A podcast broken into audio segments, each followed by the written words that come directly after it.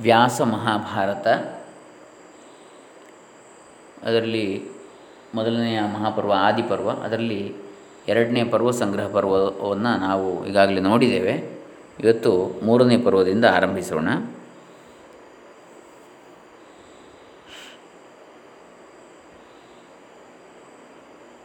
ಪೌಷ್ಯ ಪರ್ವ ಮೂರನೆಯದು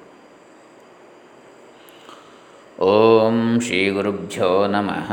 ಹರಿ ಓಂ. ಶ್ರೀ ಗಣೇಶಾಯ ನಮಃ. ಡಾಕ್ಟರ್ ಕೃಷ್ಣಮೂರ್ತಿ ಶಾಸ್ತ್ರಿ ದಂಬೆ ಪುಣಚ.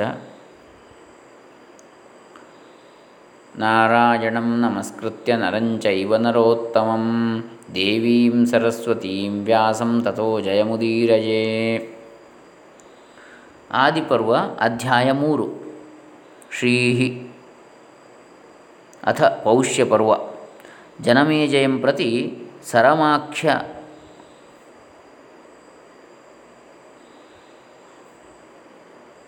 ದೇವಶುನಿ ಶಾಪ ಶಾಪ ನಿವಾರಣಾರ್ಥಂ ಋಷೇ ಸೋಮಶ್ರವಸ ಪೌರೋಹಿತ್ಯೇನ ವರ್ಣಂ ಆರುಣ್ಯುಪಮನ್ಯು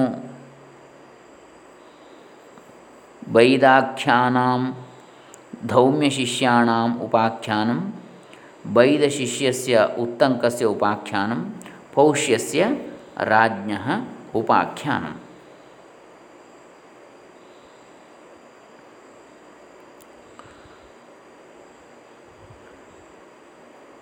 ಈ ಮೂರನೇ ಅಧ್ಯಾಯ ಪೌಷ್ಯಪರ್ವ, ಆದಿಪರ್ವದಲ್ಲಿ ಮೂರನೆಯದು ಅಧ್ಯಾಯ.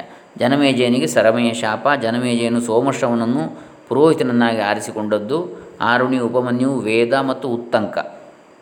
ಇವರ ಗುರುಭಕ್ತಿ ಉತ್ತಂಕನು ಸರ್ಪಯಾಗ ಮಾಡಲು ಜನಮೇಜನನ್ನು ಪ್ರೋತ್ಸಾಹಿಸಿದ್ದು ಇತ್ಯಾದಿ ವಿಚಾರಗಳನ್ನು ನಾವು ಈ ಪರ್ವದಲ್ಲಿ ನೋಡಲಿಕ್ಕಿದ್ದೇವೆ.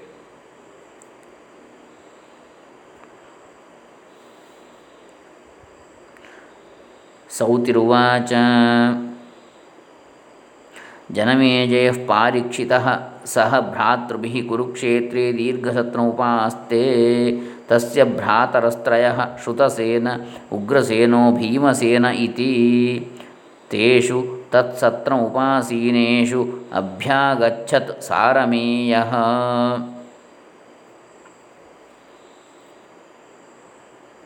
ಜನಮೇಜಯಸ್ಯ ಭ್ರಾತೃಭಿಃ ಅಭಿಹತೋ ರೋರೂಯಮಾಣೋ ಮಾತುಃ ಸಮೀಪಮುಪಾಗಚ್ಚತ್ ತಂ ಮಾತಾ ರೋರೂಯಮಾಣಂ ಉವಾಚ ಕಿಂ ರೋದಿಷಿ ಕೇನಾಸ್ಯ ಕೇನಾಸ್ಯಾಭಿಹಿತ ಕೇನಾಸ್ಯಭಿಹತ ಇತಿ ಕೇನ ಅಸಿ ಅಭಿಹತಃ ಇತಿ ಇಲ್ಲಿಗೆ ಮೂರು ಶ್ಲೋಕಗಳಾಯಿತು. ಶ್ಲೋಕ ಅಂದರೆ ಅದು ಗದ್ಯ ರೂಪದಲ್ಲಿ ಇದ್ದ ಹಾಗೆ ಇದೆ ಅದು. ಛಂದೋಬದ್ಧವಾಗಿಲ್ಲ. ಆರ್ಷ ಪ್ರಯೋಗ ಅಂತ ಹೇಳ್ಬೋದು ಋಷಿಗಳ ಪ್ರಯೋಗ. ಸೌತಿಗಳು ಮುಂದುವರಿಸಿ ಹೇಳ್ತಾರೆ. ಜನಮೇಜಯ ಪಾರೀಕ್ಷಿತ ಸಹ ಭ್ರಾತೃಭಿ ಕುರುಕ್ಷೇತ್ರೇ ದೀರ್ಘಸತ್ರ ಉಪಾಸ್ತೆ ತಸ್ಯ ಭ್ರಾತರ ತ್ರಯ ಶ್ರುತಸೇನ ಉಗ್ರಸೇನೋ ಭೀಮಸೇನ ಇತಿ ತೇಷು ತತ್ಸತ್ರ ಉಪಾಸೀನೇಷು ಆಗಚ್ಚತ್ ಸಾರಮೇಯ ಋಷಿ ಸತ್ತಮರೇ ಪರೀಕ್ಷಿತನ ಪುತ್ರನಾದ ಜನಮೇಜಯನು ತನ್ನ ತಮ್ಮಂದಿರೊಡನೆ ದೀರ್ಘಕಾಲದ ಒಂದು ಸತ್ರವನ್ನು ಆರಂಭಿಸಿದನು. ಶ್ರುತಸೇನ, ಉಗ್ರಸೇನ ಮತ್ತು ಭೀಮಸೇನ ಎಂಬುವರೇ ಜನಮೇಜಯನ ಅನುಜರಾಗಿದ್ದರು, ತಮ್ಮಂದಿರು. ಆ ಮೂರು ಯಜ್ಞ ಮಂಟಪದಲ್ಲಿ ಯಾರೆಲ್ಲ ಶ್ರುತಸೇನ, ಉಗ್ರಸೇನ, ಭೀಮಸೇನ? ಈ ಭೀಮಸೇನ ಅಂದರೆ ಆ ಭೀಮಸೇನ ಅಲ್ಲ ಇದು. ಇದು ಅವನ ಮೊಮ್ಮಗನ ಮೊಮ್ಮಗ. ಪರೀಕ್ಷಿತನ ಮಗ ಜನಮೇಜಯ, ಅವನ ಮಗ ಅವನ ಮಕ್ಕಳು ಇವರು. ಶ್ರುತಸೇನ ಉಗ್ರಸೇನ, ಭೀಮಸೇನ ಎನ್ನತಕ್ಕಂಥವರು ಜನಮೇಜಯನ ತಮ್ಮಂದರು. ಈ ಮೂರು ಯಜ್ಞ ಮಂಟಪದಲ್ಲಿ ಕುಳಿತಿರುವಾಗ ದೇವಲೋಕದ ನಾಯಿಯಾದ ಸರಮೆಯು ಯಜ್ಞ ಮಂಟಪದ ಸಮೀಪಕ್ಕೆ ಬಂದಿತ್ತು. ಯಜ್ಞ ಮಂಟಪದ ಸಮೀಪಕ್ಕೆ ಬಂದ ನಾಯಿಯ ಮರಿಯನ್ನು ಅಲ್ಲಿಯೇ ಕುಳಿತಿದ್ದ ಜನಮೇಜಯನ ತಮ್ಮಂದಿರು ಪ್ರಹರಿಸಿದರು, ಹೊಡೆದರು. ಒಡನೆ ಅದು ಗಟ್ಟಿಯಾಗಿ ಅಳುತ್ತಾ ತಾಯಿಯಾದ ಸರಮೆಯ ಸಮೀಪಕ್ಕೆ ಧಾವಿಸಿತು. ಅಳುತ್ತಿದ್ದ ಮರಿಯನ್ನು ಮೃದು ವಚನಗಳಿಂದ ಸಂತೈಸುತ್ತಾ ಏಕಳುವೆ ಕಂದ, ನಿನ್ನನ್ನು ಆರು ಎಂದು ಸರಮೆಯು ಕೇಳಿತು. ಜನಮೇಜಯನ ಅನುಜರು ನನ್ನನ್ನು ಹೊಡೆದರಮ್ಮ. ಸುಮ್ಮನೆ ಹೊಡೆದು ಬಿಡುವರೆ, ನೀನೇನು ಅಪರಾಧವನ್ನು ಮಾಡಿರಬೇಕು? ಅದಕ್ಕಾಗಿ ಅವರು ನಿನ್ನನ್ನು ಪ್ರಹರಿಸಿದ್ದಾರೆ. ನಿಶ್ಚಯವಾಗಿಯೂ ನಾನೇನೂ ತಪ್ಪು ಮಾಡಲಿಲ್ಲವಲ್ಲಮ್ಮ. ನಾನು ಯಜ್ಞವೇದಿಕೆಯ ಮೇಲಿದ್ದ ಹವಿಸ್ಸನ್ನು ನೋಡಲೂ ಇಲ್ಲ, ಸವಿಯಲೂ ಇಲ್ಲ. ಮರಿಯು ಹೇಳಿದ ಮಾತನ್ನು ಕೇಳಿ, ಮತ್ತು ಅದು ಅಡುತ್ತಿರುವುದನ್ನು ಕಂಡು ಬಹಳ ಸಂಕಟಗೊಂಡ ಸರಮಿಯು ಅನುಜರೊಡನೆ ದೀರ್ಘ ಸತ್ರವನ್ನು ಆರಂಭಿಸಿದ್ದ ಜನಮೇಜಯನ ಯಾಗಭೂಮಿಗೆ ಆಗಮಿಸಿ ಅನತಿ ದೂರದಲ್ಲಿ ಕುಳಿತಿದ್ದ ಜನಮೇಜಯನನ್ನು ಕೋಪದಿಂದಲೇ ಪ್ರಶ್ನಿಸಿತು.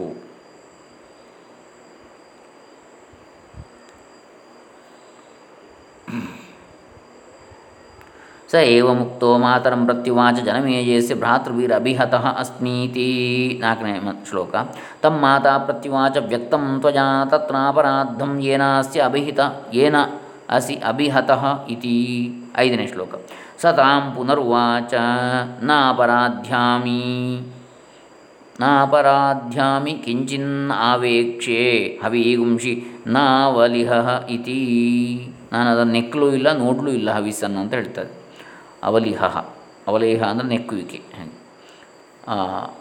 ಇದು ಆರನೇ ಶ್ಲೋಕ। ತಚ್ಛ್ರುತ್ವ ತಸ್ಯ ಮಾತಾ ಸರ್ಮ, ಪುತ್ರ ದುಃಖಾರ್ಥ, ತತ್ಸತ್ರ ಉಪಾಗಚ್ಚ ಉಪ್ ಉಪಾಗಚ್ಚತ್ ಯತ್ರ ಸ ಜನಮೇಜಯ ಸಹ ಭ್ರಾತೃಭಿ ದೀರ್ಘಸತ್ರ ಉಪಾಸ್ತೆ.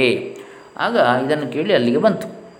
ದುಃಖದಿಂದ ಯಾಕೆ? ಕಾರಣ ಇಲ್ಲದ ನಿಷ್ಕಾರಣವಾಗಿ ನನ್ನ ಮಗುವಿಗೆ ಅಥವಾ ಮಗಳಿಗೆ, ಅಲ್ಲಿ ಏನು ಹೇಳಿದ್ದಾರೆ?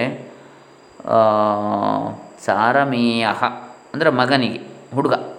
ಈ ಸ, ದೇವಲೋಕದ ಸರಮೆಯ, ಸರಮ ಎನ್ನುವ ನಾಯಿ, ದೇವಲೋಕದ ನಾಯಿಯ ದೇವಶುನ. ಅದರ ಮಗ. ಮಗನಿಗೆ ಯಾಕೆ ಹೊಡೆದ್ರು ಕಾರಣ ಇಲ್ಲದೆ ಅಂಥೇಳಿ ಪ್ರಶ್ನೆ ಮಾಡಲಿಕ್ಕೆ ಬಂತು. ಸತಯ ತಯಾ ಕ್ರುದ್ಧಯ ತತ್ರೋಕ್ತೋಯಂ ಮೇ ಪುತ್ರೋ ನ ಕಿಂಚಿದಪರಾಧ್ಯತಿ ನಾವೇಕ್ಷತೆ ಹವೀಂಷಿ ನಾವಲೇಢಿ ಕಿಮರ್ಥಮಭಿಹತಃ ಇತಿ. ಎಂಟನೇ ಶ್ಲೋಕದಲ್ಲಿ ಹಾಗೆ ಬರ್ತದೆ. ಏನು ಹೇಳ್ತದ್ರೆ, ಏನು ಹೇಳ್ತದೆ ಸರಮೆ? ನನ್ನ ಮರಿಯು ಯಾವ ಅಪರಾಧವನ್ನು ಮಾಡಿಲ್ಲ, ಯಜ್ಞದ ಹವಿಸನ್ನು ನೆಕ್ಕಿಯೂ ಇಲ್ಲ, ನೋಡಿಯೂ ಇಲ್ಲ, ನಿರಪರಾಧಿಯಾದ ನನ್ನ ಮಗುವನ್ನು ಹೊಡೆದದ್ದು ಯಾಕೆ? ಈ ಸರಮೆಯ ಪ್ರಶ್ನೆಗೆ ಏನು ಉತ್ತರ ಹೇಳ್ತಾರೆ? ನ ಕಿಂಚಿದು ಉಕ್ತವಂತಹ ತೇ ಸಾ ತಾನುವಾಚ ಯಸ್ಮಾದಯಂ ಅಭಿಹತಃ ಅನಪಕಾರಿ, ತಸ್ಮಾದ್ ಅದೃಷ್ಟಂ ತ್ವಾಂ ಭಯಮಾಗಮಿಷ್ಯತೀತಿ. ಒಂಬತ್ತನೇ ಶ್ಲೋಕ. ಜನಮೇಜೆ ಏವ ಮುಕ್ತೋ ದೇವಶೂನ್ಯ ಸರಮಯ ಭೃಶಂ ಸಂಭ್ರಾಂತೋ, ವಿಷಣ್ಣ ಚ ಆಸೀತ್. ಅಲ್ಲಿಗೆ ಹತ್ತು ಶ್ಲೋಕ ಆಯಿತು. ಅಂದರೆ ಸರಮೆಯ ಪ್ರಶ್ನೆಗೆ ಜನಮೇಜೇನಾಗಲಿ, ಅವನ ಅನುಜರಾಗಲಿ ಯಾವುದೊಂದು ಉತ್ತರವನ್ನು ಕೊಡಲಿಲ್ಲ. ಅವನ ತಮ್ಮಂದರು ಕೂಡ. ಉಗ್ರಸೇನ, ಭೀಮಸೇನ, ಮತ್ತು ಯಾರು? ಇನ್ನೊಬ್ಬ? ಮೂರು ಜನ ಶ್ರುತಸೇನ. ಶ್ರುತಸೇನ, ಉಗ್ರಸೇನ ಮತ್ತು ಭೀಮಸೇನ. ಯಾವ ಉತ್ತರವನ್ನು ಕೊಡಲಿಲ್ಲ. ಅದರಿಂದ ಮತ್ತಷ್ಟು ಕೋಪಗೊಂಡ ಸರಮೆ, ದೇವ, ದೇವಲೋಕದ ನಾಯಿ, ಜನಮೇಜಯನಿಗೆ ಶಾಪವನ್ನೇ ಕೊಟ್ಟು ಬಿಟ್ಟಿತು ಶಾಪ. ಏನು ಅಂತ? ಸ ತಸ್ಮಿನ್ ಸತ್ರೇ ಸಮಾಪ್ತಿ, ಹಾಸ್ತಿನಪುರಂ ಪ್ರತ್ಯೇತ್ಯ. ಅಲ್ಲಿ ಶಾಪವನ್ನು ಕೊಡ್ತದೆ ಅದು. ನನ್ನ ಮಗು ನಿಶ್ಚಯವಾಗಿಯೂ ನಿರಪರಾಧಿಯು ಯಜ್ಞ ಮಂಟಪದ ಸಮೀಪಕ್ಕೆ ಚಪಲತೆಯಿಂದ ಆಗಮಿಸಿದುದಕ್ಕಾಗಿ ನೀವು ಅದನ್ನು ಪ್ರಹರಿಸಿರುವಿರಿ. ಆದ್ದರಿಂದ ನಿಮ್ಮ ಊಹೆಗೂ ನಿಲುಕದಿರುವ ಆಕಸ್ಮಿಕವಾದ ಆಪತ್ತು ನಿಮಗೆ ಬಂದೋದಾಗಲಿ ಈ ಯಜ್ಞಕ್ಕೆ. ಅಂಥೇಳಿ ಸರಮೆ, ದೇವಲೋಕದ ನಾಯಿ ಶಾಪ ಕೊಡ್ತದೆ. ಸರಮೆ ಇತ್ತ ಶಾಪವನ್ನು ಕೇಳಿ ಜನಮೇಜನು ಭ್ರಾಂತನೂ ಮತ್ತು ದುಃಖಿತನೂ ಆದ. ಆರಂಭಿಸಿದ್ದ ದೀರ್ಘ ಸತ್ರವು ಪರಿಸಮಾಪ್ತಿಯಾದ ನಂತರ ಜನಮೇಜಯನು ಹಸ್ತಿನಾಪುರಕ್ಕೆ ಹೋಗಿ ಯೋಗ್ಯನಾದ ಮತ್ತು ಶಾಪ ನಿರಸನ ಸಮರ್ಥನಾದ, ಶಾಪ ನಿವಾರಣೆಗೆ ಸಮರ್ಥನಾದ ಪುರೋಹಿತನನ್ನು ಹುಡುಕಲು ಬಹುವಾಗಿ ಪ್ರಯತ್ನಿಸಿದ ಅಂಥೇಳಿ ಬರ್ತದೆ. ಸ ತಸ್ಮಿನ್ ಸತ್ರೇ ಸಮಾಪ್ತೆ ಹಾಸ್ತಿನಪುರಂ ಪ್ರತ್ಯೇತ್ಯ ಪುರೋಹಿತಂ ಅನುರೂಪಂ ಅನ್ವಿಚ್ಛಮಾನ ಪರಂ ಯತ್ನಮಕರೋದ್ ಯಹ ಮೇ ಪಾಪಕೃತ್ಯಾಂ ಶಮಯೇತ್ ಇತಿ ಹನ್ನೊಂದನೇ ಶ್ಲೋಕ ಸ ಕದಾಚಿನ್ ಮೃಗ ಮೃಗಯಾಂ ಗತಃ ಪಾರೀಕ್ಷಿತೋ ಜನಮೇಜಯ ಕಸ್ಮಿಶ್ಚಿತ್ ಸ್ವವಿಷಯ ಆಹ ಆಶ್ರಮಂ ಅಪಶ್ಯತ್. ಇದು ಹನ್ನೆರಡನೇ ಶ್ಲೋಕ. ಏನು ಹೇಳ್ತದೆ? ಅವನೊಮ್ಮೆ ಬೇಟೆಯಾಡುವ ಸಲುವಾಗಿ ಕಾಡಿಗೆ ಹೋಗಿದ್ದಾಗ ತನ್ನ ರಾಜ್ಯಕ್ಕೆ ಸೇರಿದ್ದ ಅರಣ್ಯ ಪ್ರದೇಶದಲ್ಲಿಯೇ ಸುಮನೋಹರವಾಗಿದ್ದ ಆಶ್ರಮವೊಂದನ್ನು ಕಂಡ. ಆ ಆಶ್ರಮದಲ್ಲಿಯೇ ಸುಪ್ರಸಿದ್ಧನಾದ ಶ್ರುತಶ್ರವನೆಂಬ ಮಹರ್ಷಿಯು ವಾಸವಾಗಿದ್ದ. ಅವನ ಪುತ್ರನ ಹೆಸರು ಸೋಮಶ್ರವ. ಅವನು ಯಾವಾಗಲೂ ತಪಸ್ಸು ಮಾಡುವುದರಲ್ಲಿ ನಿರತನಾಗಿದ್ದ. ಪರೀಕ್ಷಿತನ ಮಗನಾದ ಜನಮೇಜಯನು ಶ್ರುತಶ್ರವನ ಮಗನಾದ ಸೋಮಶ್ರವನನ್ನು ಪೌರೋಹಿತ್ಯಕ್ಕಾಗಿ ಆಮಂತ್ರಿಸಲು ಆಶ್ರಮಕ್ಕೆ ತೆರಳಿ ಸುದರ್ಶನವನ್ನು ಪ್ರಾರ್ಥಿಸ್ತಾನೆ ತತ್ರ ಕಶ್ಚಿದೃ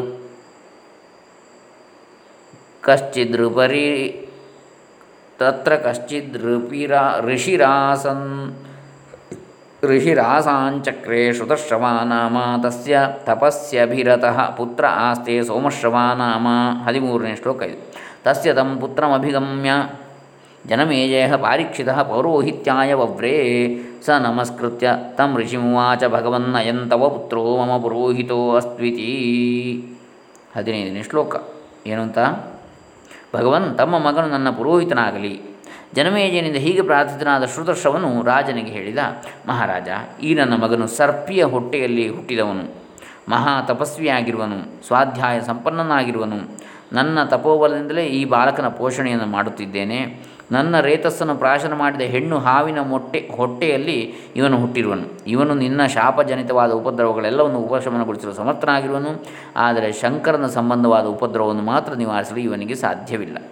ಇವನದೊಂದು ಗುಪ್ತ ನಿಯಮವಿದೆ. ಯಾವನಾದರೂ ಬ್ರಾಹ್ಮಣನು ಯಾವಾಗಲಾದರೂ ಬಂದು ಏನನ್ನಾದರೂ ಯಾಚಿಸಬಹುದು. ಅದನ್ನು ಇವನು ಹಿಂದೆ ಮುಂದೆ ನೋಡೋದು ಕೊಟ್ಟುಬಿಡ್ತಾನೆ. ಆ ಸಮಯದಲ್ಲಿ ನೀನು ಇವನನ್ನು ತಡೆಯುವಂತಿಲ್ಲ. ಇದಕ್ಕೆ ನೀನು ಒಪ್ಪುವೆಯಾದರೆ ನೀನು ಇವನನ್ನು ಕರೆದುಕೊಂಡು ಹೋಗಬಹುದು ಅಂಥೇಳಿ ಶ್ರುತಶ್ರವ ಹೇಳ್ತಾನೆ. ಸ ಏವ ಮುಕ್ತ ಪ್ರತ್ಯುವಾಚ ಜನಮೇಜಯಂ ಭೋ ಜನಮೇಜಯ ಪುತ್ರೋಯಂ ಮಮ ಸರ್ಪ್ಯಾಂ ಜಾತಃ ಮಹಾತಪಸ್ವಿ ಸ್ವಾಧ್ಯಾಯ ಸಂಪನ್ನ ಮತ್ತಪೋವೀರ್ಯ ಸಂಭೃತೋ ಮತ್ ಶುಕ್ರಂ ಪೀತವತ್ ಪೀತವತ್ಯಾಸ್ತಸ್ ಪೀತವತ್ಯಾಹ ತಸ್ಯಾಹ ಕುಕ್ಷೌ ಜಾತಃ ಹದಿನಾರನೇ ಶ್ಲೋಕ ಆಯಿತು. ಸಮರ್ಥೋಯಂ ಭವತಃ ಸರ್ವಾ ಪಾಪಕೃತ್ಯಾ ಶಮಯಿತು ಅಂತರೇಣ ಮಹಾದೇವ ಕೃತ್ಯಾಂ ಹದಿನೇಳನೇ ಶ್ಲೋಕ ಆಯಿತು. ಅಸ್ಯತ್ತು ಏಕಂ ಉಪಾಂಶು ವ್ರತಂ ಯದೇನಂ ಕಶ್ಚಿತ್ ಬ್ರಾಹ್ಮಣ ಕಂಚಿದರ್ಥಂ ಅಭಿಯಾಚೇತ, ಅಭಿಯಾಚೇತ್ ತಂ ತಸ್ಮೈ ದದ್ಯಾದಯಂ ದದ್ಯೇ ಯದ್ಯೇತದ್ ಉತ್ಸಹಸೆ ತಥೋ ನಯಸ್ವ ಏನಂ ಇತಿ.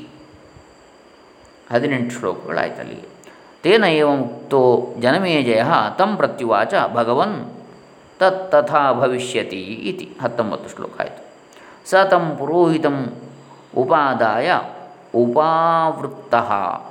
ಭ್ರಾತೃನ್ ಉವಾಚ ಮಯಾ ಅಯಂ ವೃತಃ ಉಪಾಧ್ಯಾಯ.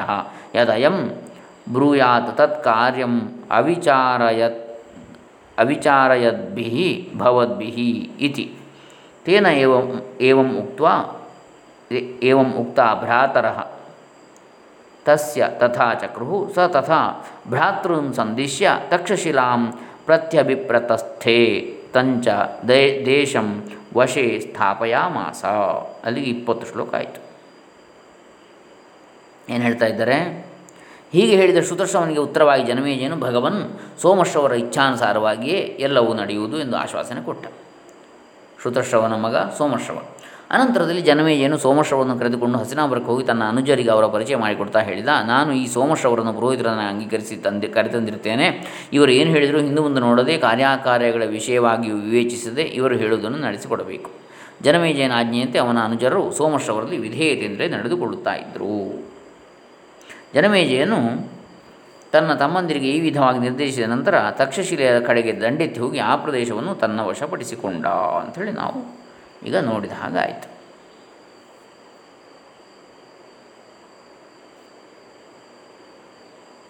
ಇನ್ನು ಇಪ್ಪತ್ತೊಂದನೇ ಶ್ಲೋಕದಿಂದ ನಾಳೆ ದಿವಸ ಮುಂದುವರಿಸೋಣ.